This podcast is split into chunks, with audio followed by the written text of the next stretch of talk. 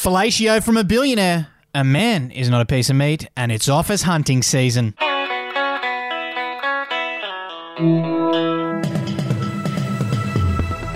Hello and welcome to the Betoota Advocate Daily Bulletin. It is Tuesday, May 10. My name is Errol Parker.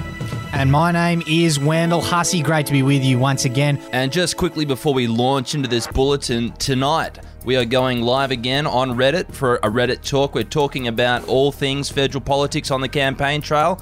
So if you find yourself with an idle moment at 6 p.m., head on over to reddit.com forward slash r forward slash Australia and tune into the talk. Yeah, get around it. We'll be wrapping up what's been going on, and there'll be plenty of live questions from the audience and answers from us. Should be a bit of fun. 6 p.m. tonight. See you there. Now, the federal election cycle is in its final spirals.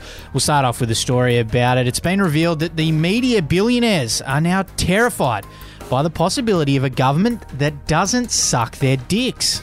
Yes, the federal election campaign is expected to go fully feral this week after poll numbers show that the opposition is now outperforming the government 57 to 43 on the two party preferred survey. It's a result that's got a few people scared, Wendell. Yes, it has, Errol. The Murdoch media are so worried about the prospect of the Morrison government being replaced by a party that doesn't suck their dicks that they've gone as far as wheeling out John Howard to give us a few quotes that hopefully remind voters that the Liberal Party hasn't always been stacked with fundamental happy clappers who run and hide in Hawaii every time the job gets a bit too tough. Well, I'm just glad someone's getting a fair go, mate. Good for some, eh, mate? Good for some indeed. We'll move on to some local news now, and a bloke has had to kindly inform his missus that his eyes are up here, thanks, after he was seen sporting a pair of grey trackies. Ah, uh, yes, the old men's lingerie, this one. A local bloke has this weekend been reduced to an object by his girlfriend Kayla, who was allegedly caught glancing at his nether regions. However, in Kayla's defence, the advocate learns that Nathan was seen sporting his trusty pair of grey Bonds Explorer trackies, which are known to be literally catnip to women due to their certain angles the item of clothing can highlight. Yeah, it's very uh, figure hugging um, of certain things down there. Shaking his head and attempting to look disgusted, this local man Nathan said he would appreciate being treated like a human and not an object. Thank you very much. It's alleged he was seen browsing for a few more pairs of the trackies, including one pair that was a size too small to accompany the sways of other jocks, socks, and trackies that the unpaid brand ambassador already owns. Well, mate, I guess all that Nathan needs now is a job, and he'd be everyone's dream boat. And a driver's license too. Errol, that might help him a little bit as well. Yeah, it always helps, mate.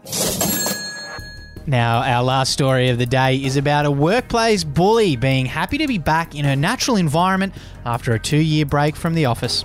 Uh, this story is about a middle manager ugh, at a French Quarter architecture firm. She's welcomed the return to the office after two years of white anting, gaslighting, and outright victimising her fellow employees from home. Denise Fraser uh, is her name. The worker our reporter spoke to said that she's been making up for lost time today. Yeah, she explained that it's been a pretty brutal two years away from the office, which is where she does her best work. Denise added that she hasn't wasted any time in getting back into it. She got Trish from accounts to walk with her over to David's desk, a colleague who's had some personal troubles recently, so she could talk about him and knew he'd be able to listen. David's marriage actually collapsed during the lockdowns because, you know, he's uh, just a bit weird and he's not actually earning that much. Plus, after his dog died, he just became a bit emotionally unavailable. Obviously, pretty sensitive matters, uh, but that's something that Denise decided she'd discuss at length with a lot of people in the office at quite a high volume as well. Ah, uh, yes, the old uh, spreading gossip and false rumours trick. You ever been on the receiving end of an office psycho, Wendell?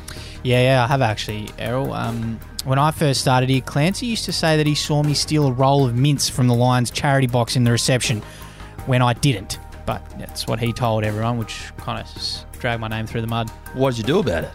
Well, considering the position of power he has over me, I just keyed the living Christ out of his car one night, and uh, yeah, that was that. Yes, very nice. Hopefully, it was that same green Commodore that I booted the side mirrors off that one time. It's had a few other things done to it as well, so certainly a few rumours been spread.